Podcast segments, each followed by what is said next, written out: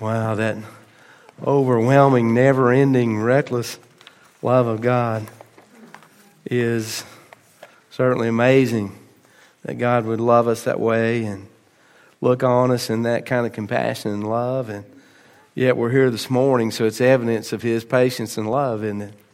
That God is long suffering and kind and He cares about us. And so I'm thankful that you're here this morning. I want to say welcome to you. First Sunday of 2020. It's hard for me to wrap my mind around 2020, but uh, I guess that is uh, so. And uh, it's really great to be here worshiping with you this morning. Uh, I want to invite you to turn your Bibles, if you would, this morning to Colossians chapter 3. Uh, and I want to share with you a message this morning about living up to your potential. You know, when we think about that very thing, certainly being a new year, we consider having resolutions or new goals or new aspirations for a new year. Uh, after all, we can always start these things. Uh, some of us may be a little better about uh, keeping those goals and aspirations, uh, those resolutions, but uh, yet we have to try, don't we? I mean, if we don't try, we'll certainly never succeed. And so, if you haven't made any plans or set any benchmarks for your life this year, I want to encourage you to do that. It gives us something to shoot for. And I really believe that when God saved us, that He saved us and invested in us great potential. I believe a child of God has amazing things to be done, and God wants to do amazing things in our life. We have unlimited potential because God is a God who's unlimited. And so we need to, I really believe, live up to that potential. Let me give you some reasons why. I believe if we don't live up to our potential, that we minimize the work on the cross. In, in other words, if we're not being who God wants us to be, then why should He have died for us? And so there's that danger of you and I shrinking the, the, the dimensions of the cross, minimizing what, what Jesus did for us. I think also there's the danger of cheapening His sacrifice. That if we're not living up to the great value that He placed on us, then the great value He gave for us isn't being known or it isn't being experienced. And so we really are encouraged in Scripture to live up to the potential that God has for us, what He saved us for. You realize that God is always intentional in everything that He does, that any action that God does, He has purpose behind it. And when He saved you, He saved you for a purpose, for, for a reason. He saved you so that you and I could glorify Him. And if we're not living up to that potential, then we certainly ought to reevaluate our lives and find out maybe what those barriers are, what's restricting us from living up to the potential that God saved us for, or His purpose that He saved us for. And I think Paul lays some challenge down for us that he, he says, think about these things, and as you think about these things, consider uh, whether or not that we're measuring up to that potential that God has for us. Follow along with me, if you would, in Colossians chapter 3, beginning at verse 1. I want to read through verse 11 uh, and listen to what the Word of God says. If then you were raised with Christ, seek those things which are above, which Christ is sitting at the right hand of God. Set your mind on things above and not on, and not on things of the, on the earth. For you died, and your life is hidden with Christ in God.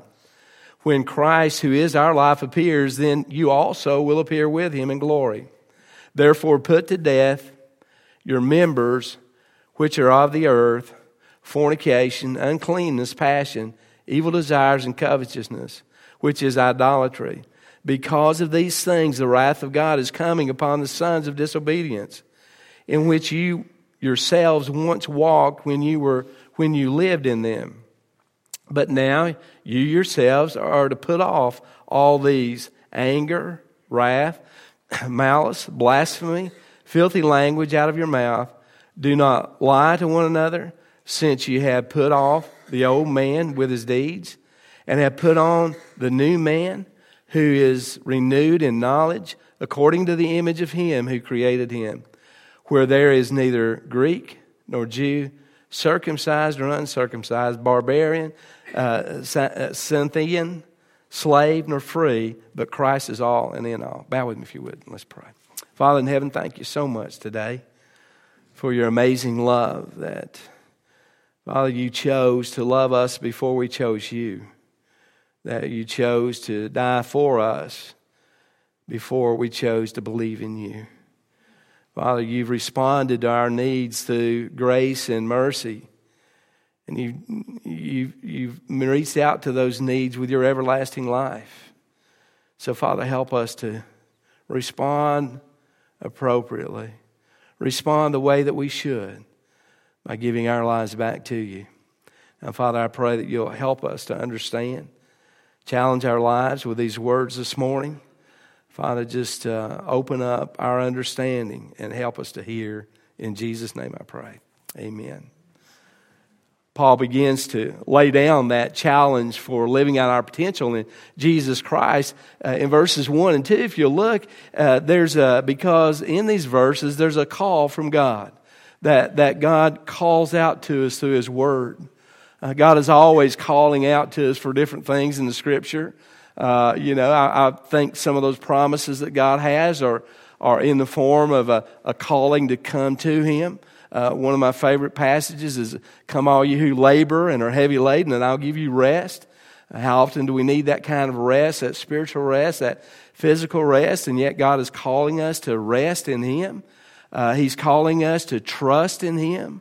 Uh, he's calling us to give our lives to Him. And so he makes this call here for us to live up to the potential that he's, uh, he's saved us for, too. And so he, uh, uh, he issues this call. If you look at verse 1, he makes his plea in verse 1. He says, If then you were raised with Christ. What a challenge, isn't it? So the scripture, and God is saying through the Apostle Paul, that if you're raised with Christ, then there's certain things that ought to happen. Uh, makes sense, doesn't it? That if this happened, then this. If and then. If this happens, then this should be the response. And so Paul is, is giving this plea that if we are raised with Christ, in other words, if we're raised in new life with Jesus Christ, if we're raised because of our faith in Him as Savior, if we're raised together with Him, right? And all of us that are Christians that are born again have been raised. We've been raised out of death to life, out of darkness to light, uh, out of destruction to salvation. God has raises us up, and, and He calls us because of that relationship that we have with Him uh, to, uh, to uh, really live for Him. Uh, his appeal is made on the basis of how Christ has affected us. Right? How's Jesus affected your life? Since you've known him, has he made a difference? Has he, uh, as, as life changed for you? Uh, if, if none of these things have happened, then we may want to re-examine that relationship if we really have that. Because if Christ has entered your life and your heart, if you believed in him as your Savior, then there's no possibility that some change hadn't happened in your life. And so, because of that, how has he affected you? He uses that same plea, Paul does in other passages of Scripture and other letters that he's written. One of those is in Philippians chapter 2. And listen to what he says. He says, Therefore, if there is any consolation in Christ, if any comfort of love, if any fellowship of the Spirit, if any affection and mercy, fulfill my joy by being, in, in, in Philippians, he said, by being like minded and he goes on to say, let this mind of Christ be in you. And so over and over in the scripture, especially in Paul's writings, he's saying, if this is true, then this ought to be what happens. If you've had this kind of experience with Jesus Christ, then this ought to be the outcome of it. And so here he's reminding us if we have this relationship with Jesus Christ, then we ought to be living to our potential we ought to be living uh, toward what God wants us to live for. He says uh, another place and uh, that he writes to the Corinthian church. He says, Therefore, if anyone is in Christ Jesus, then he is a new creation. If we're in Christ Jesus, then our lives ought to be characterized by a new creation. And so Paul reminds us here that if we're risen with Christ, then here's what ought to happen. We ought to be seeing the potential that we have in Jesus Christ and our relationship with Him. And we ought to be living toward that potential. You see, he, get, he makes his plea in verse 1. But also, if you look at verse 1, he gives us perspective Not only does he say, if this happened, then this is what ought to be the outcome, but he says, and here's what the outcome ought to look like. He, he says, um, he says in, in, in verse 1, uh, he says, um, if you're raised with Christ, seek those things which are above. There's the perspective, isn't it? That, that here's the plea that if you're risen with Christ, reach your potential. How are we going to do that? What's the perspective? What's that look like? It looks like someone seeking those things which are above. Right? So now all of a sudden we kind of know the direction we need to go in. And so we seek those things which are above. Why those things above? Let me tell you, those things above, let me just give you a simple answer. Because they're better things. Those things that are above are better than the things that are below. Compare that. Life above is better than life below. Relationships above are better than relationships below right? Things that are happening in heaven are better than things that are happening on earth. And so what Paul is saying is that seek to have those like relationships like those above. Wow. Do, do you know what kind of relationship that we have with each other above? No jealousy, right? No competition, uh, no anger, no bitterness, no disappointment, no separation, no sorrow, no loneliness, none of those things. It's all because those things are better. And so, what Paul is saying is that as believers, we ought to be seeking those things that are above here on this earth. In other words, we ought to be seeking better relationships. Well, we, we ought to be seeking um, uh, selflessness instead of self centeredness. We ought to be seeking those things which are above uh, because they're better. Let me give you so what, else? He, he, goes on to say things above where Christ is. Now, listen, that's pretty uh, revealing in itself. Uh, where is Christ? Uh, well, Jesus said to his disciples in John 14, right before he left, he says, I'm going and I'm preparing a place for you. And when I go and prepare a place for you, I'll come again and receive you into myself, that where I am, there you may be also. So not only are the things that are above better, but the place that's above is better. And we ought to be seeking uh, those things above. Listen, what does Jesus say about the things that are precious, the things that are treasures to us? He says, lay them up in heaven, right? Lay them up in heaven. Put them in the storehouse that's above. Do those things that honor God for eternity that are things that will translate for us into heaven. Rewards and things like that. And so we're, why? Because it's going to be a better place. He says, he describes not only our perspective by those things above where Christ is, but he also says about Christ who's sitting at the right hand of God. Sitting at the right. I want you to think about that just for a minute. You see, our citizenship is in heaven. And not only that, but our Savior's in heaven too who is the right hand of God. Paul says in the book of Romans, he says, who is at the right hand of, of God, who also makes intercession for us. That Jesus Christ is there interceding for us in heaven. And uh, you, you know the word intercession means asking on our behalf? What's the Son doing? He's asking the Father on our behalf for the things that we need. So when you think about, well, you know, it's hard seeking those things are above, or it's hard keeping our mind focused on heaven, or it's difficult doing those things. You know what? We have an advocate, and his name is Jesus Christ, who's praying for us constantly and always for us to be able to set our minds on things above. You know, years ago, pastors used to warn the church. And they, they used to warn the church uh, don't be so heavenly minded that you're no earthly good. Well, we're long past that, by the way, in the church today. but that's really what God is calling us to be. Is He's calling us to be heavenly minded. Living here on earth, but being heavenly minded. Thinking about those things and, and living our lives in that same direction. And so he makes his plea and he gives us that perspective. But, but, but if you look at verse 2, he shares a problem. See, wouldn't it be great if everything that God calls us to do was just was just easy? I mean, wouldn't everybody be a Christian though? If everything just really came easy and and if if it was easier to be a Christian than it would be to not be a Christian. uh, but it's really not that way.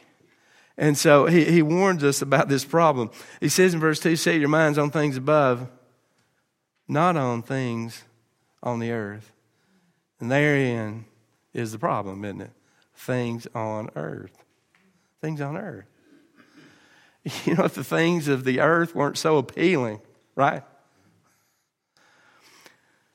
You know, if cookies weren't so good, I wouldn't be so fat. right?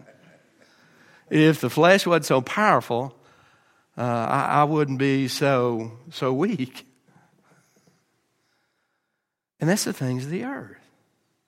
The problem is that, these things down here look good and they're appealing to us and they're attractive to us. And we have, we have an enemy who organizes things here on earth in a way that makes everything except heaven appealing to us, attractive to us. Uh, you know, if sin weren't so appealing, then nobody would be sinning.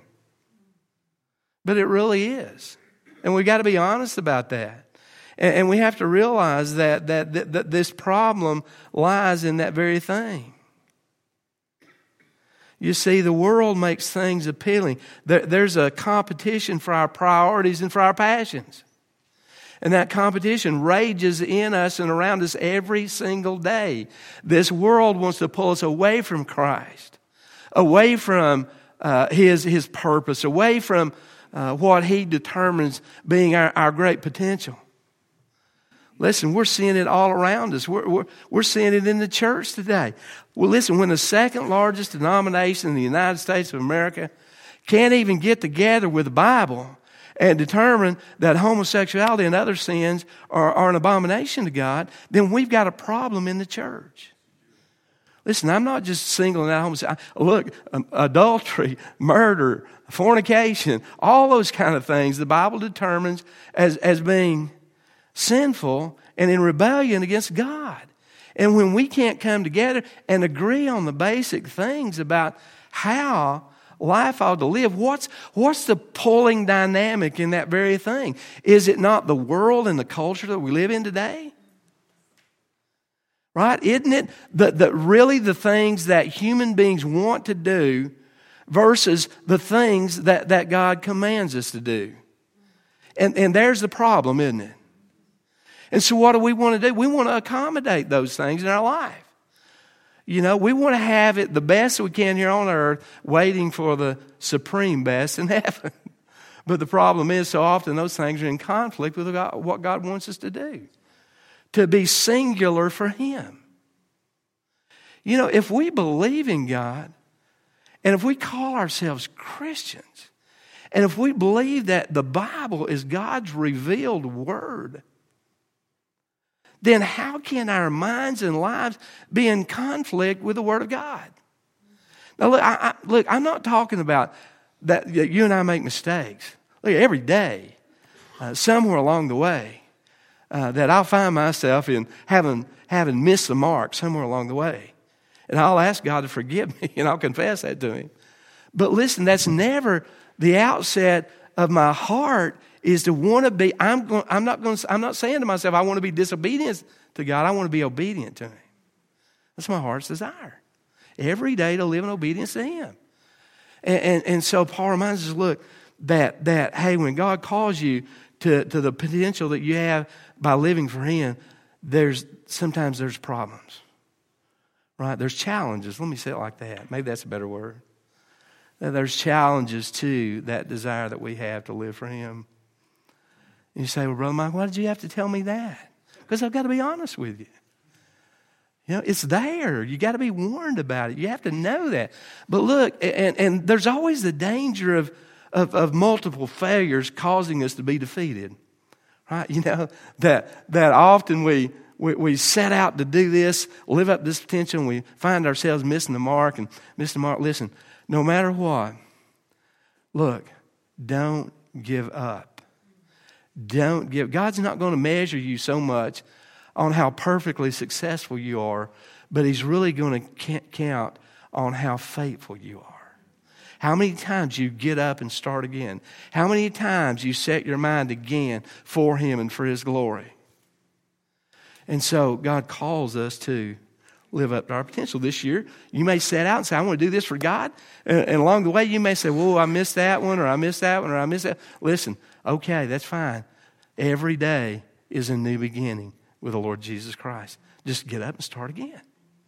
Well, let me give you a second thing. Not only living up to our potential, that, that there's a call from God, if you look at verses 3 through 4, uh, in, in this potential thing, there's a, a challenge to grow that living up to our potential is all about growth. It's about growing in our relationship with Jesus Christ. Uh, and, and as you look at it with me in verses 3 through 4, first of all, the source of growth is obviously Jesus Christ. He becomes the source uh, of our growth. It's about Him. If you look back up into um, verse 1 again, uh, he says, where Christ is setting. In other words, Christ is the center. He, he's the, the uh, object, the pattern of our growth. In other words, we're growing like Him. Um, scripture says uh, that we're predestined to be conformed to His image. So He's the source. So we want to be like Jesus Christ. Now, let me give you another thing about uh, not only this challenge, and that source is Jesus Christ, uh, but also understand that, that there's the security for growth. In other words, if, if something's going to grow, it needs certain things. I mean, if plant's going to grow, it needs sunlight, it needs some soil, uh, it needs some moisture. Uh, those kind of things are going to cause it to grow. And in that environment, pretty much anything can grow. You see, as believers, that we need a secure place to grow. Now, where, where, where does Paul say that is? Look at verse 3. For you died, and your life is hidden with Christ in God. Now, look, I can't begin to describe to you how secure that place is. I mean, our life is hidden in Christ, eh, with Christ in God. Well, what does all that mean? Well, you know, first of all, if, if you look at just for a minute, the, Paul uses the word, he says that you've died. That word died literally means to drown. And it's significant that Paul uses the idea of death and drowning because really it means to be submerged into something.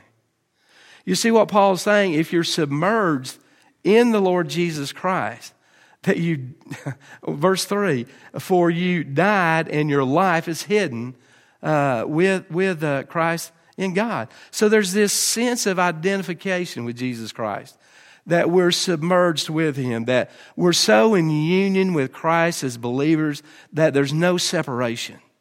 In other words, it's as if we were molded and made together and inseparable in our relationship with Jesus Christ. And so Paul uses this word in a sense for us to get a vision or an understanding that, that this thing, that we're totally and absolutely in union with Christ because of his death and our faith in him, that, that we're, we're unable to be separated. And so certainly that's a secure place for us to grow, isn't it? I mean, if we can't be separated from Christ, then we can risk certain things. That we can have the freedom to push ourselves beyond what we might think that we're capable of in our relationship with God. Now, I'm going to tell you, sometimes our circumstances of testing our faith are forced on us. Amen? Anybody? No? No? Okay. well, sometimes they are. Sometimes we wake up one day and we find ourselves in a set of circumstances that we didn't choose, that we certainly don't want, that if we could get rid of them right now, we'd be very happy to do that. And, and, and yet, it's in those times that God gives us the, the place to grow. In other words, these circumstances become the pot that the flower grows in. Sometimes there's circumstances of our own making. In other words, we just mess up. And because we've messed up, we've got to live through some consequences. We have to learn how to trust God and move forward in those things. And so, but yet, we're still safe, right? Because we're in Jesus Christ. He, he uses the word hidden, another really neat word that he chooses purposefully through the Holy Spirit. And, and the word hidden here means to, to cause to be safe or to protect by hiding. In ancient times, it meant to cover with a shield. I want you to think about that. How many of you feel like you're in war, in battle? And, and it really would feel good if you had a shield laying over you that would protect you from the blows and the pain and the things that you're struck with throughout a day. Well, look, that is Jesus Christ. He is your shield and portion.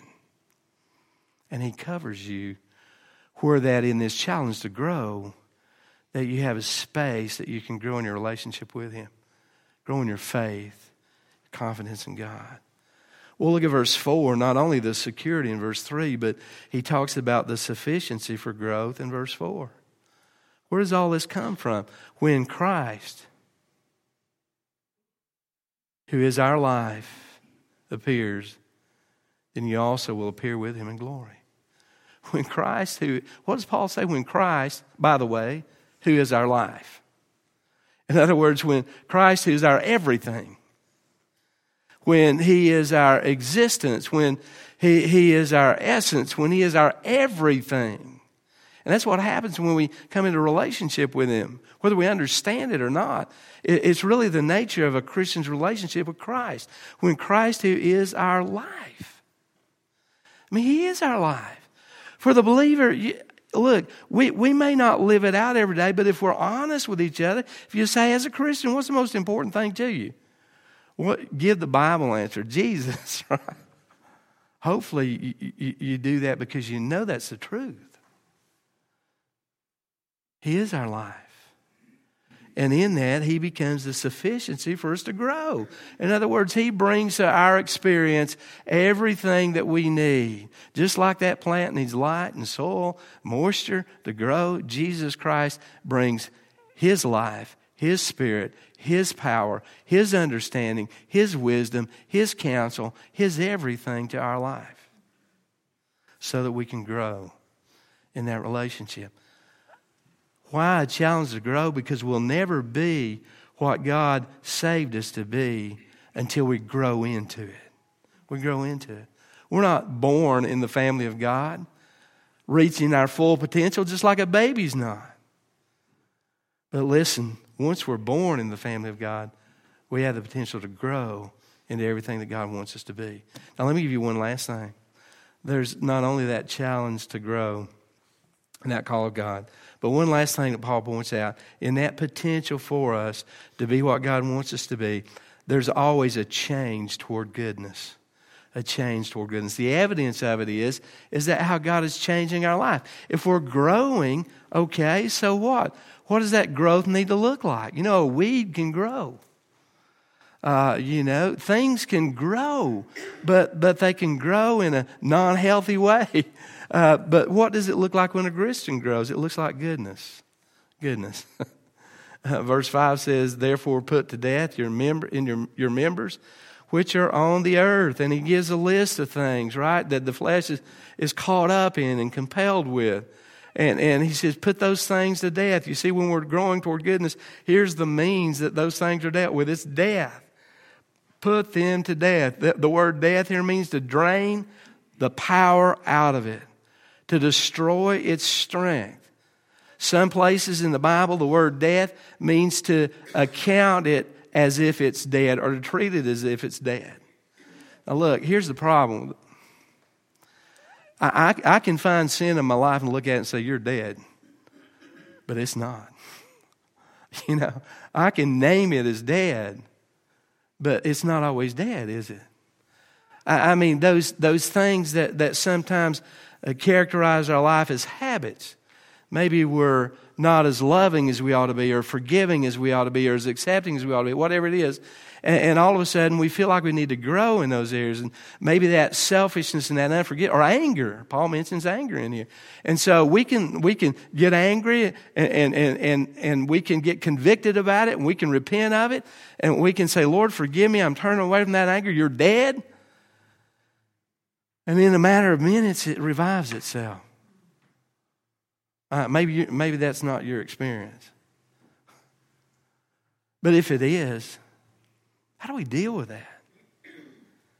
How do we, how do we deal with that?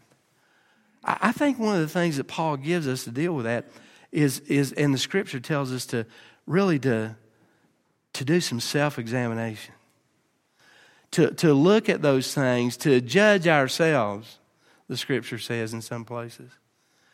Because when we really begin to see some of the things that might, might characterize our lives or be a part of our life, and, and put that in the context of Christianity, our Christian relationship, or our love for Jesus Christ, all of a sudden it gets real easier to turn away from those things, right?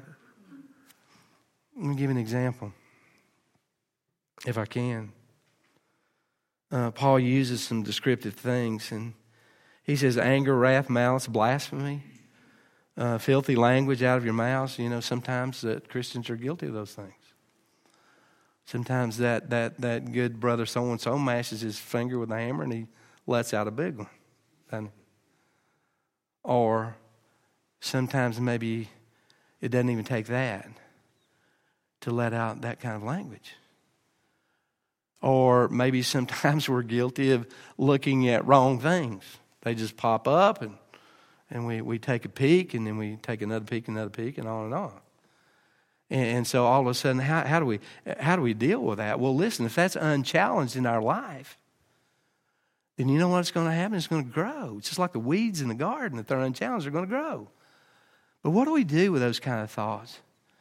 Paul says in 2 Corinthians chapter 10, bring those thoughts into captivity to the obedience of Christ. What does that mean? Well, it's when we begin to have those thoughts, when our mind begins to go in that direction, is that we really challenge those thoughts. Is that we say, now listen, I'm having this thought, but how does that work in relationship to who I am? How is that going to please my Savior? How is that thought going to bring me closer to Jesus Christ? How, how, how is that habit that I've got, that I've discovered in my life, or that stronghold in my life, how in the world is that going to make me more, to have more potential for Jesus Christ? It's only till we challenge our thoughts in the context of who we are in Jesus Christ that we'll ever have any victory over those thoughts. And He strengthens us through those. He goes on and says in verse, uh, uh, verses 6 and 7, he talks about a motive to change. He gives us some motivation. We need motivation for everything, right? I need motivation for getting up in the morning. I need to be motivated by uh, my wife Jackie, sometimes I'll hear her up and I'll get motivated to get up or whatever. Uh, but we need motivation. What's that? Where does that motivation come from? Look at verse 6. Because of these things, the wrath of God is coming upon the sons of disobedience. You know what Paul's saying? He says, as a believer, sometimes we're guilty of doing the very things that God is judging lost people for. Think about that. he goes on and says in verse 7, he says, uh, uh, in which you yourselves once walked when you lived in them. In other words, he's reminding us is that these are the things that God saved you from. Why would we go back to the very things that God has saved us from? And so, in that motivation, right? What's your, I don't know my first response to that idea when I thought about it, I was reading these verses of Scripture, I thought, yeah, right. Why would I do that? And the answer is, I really wouldn't. I really don't want to. And so Paul reminds us of this motivation. Don't be who you were, but be who God saved you to be. He talks about in verses 8, 8 and through 11, he talks about a method. Really, what he says, it's really kind of up to, to you and I. He says in verse 8, But now you yourselves are to put off these things. You yourselves, right? What does that sound like, you yourselves? Sounds like personal responsibility, doesn't it? Off these things. Now, listen, God doesn't leave us helpless and without strength to do that. But you know, if believers, if we just sit back and wring our hands and say, Oh, Lord, this is going on in my life, uh, you know, take it away from me, uh, uh, you know, uh, take it out of my life, and all these kind of things, you know, how is that responsive to God? Hey, I'd be glad to sit back. Lord, make me perfect. You know, you make me perfect. I don't want to have anything to do with it. I don't have any part in it. But would you make me perfect? What God is calling us to do is join Him together. Come into agreement, fellowship, same desire, walking with Him. Bible says we walk in the Spirit will not fulfill the lust of the flesh. Choosing to yield ourselves to Him, to His Word, to His Spirit in our lives, and moving toward the potential that God has for us. You see, that's what God's calling us to today. Living up to your potential that He has for you. Bow with me, if you would, this morning. We'll pray.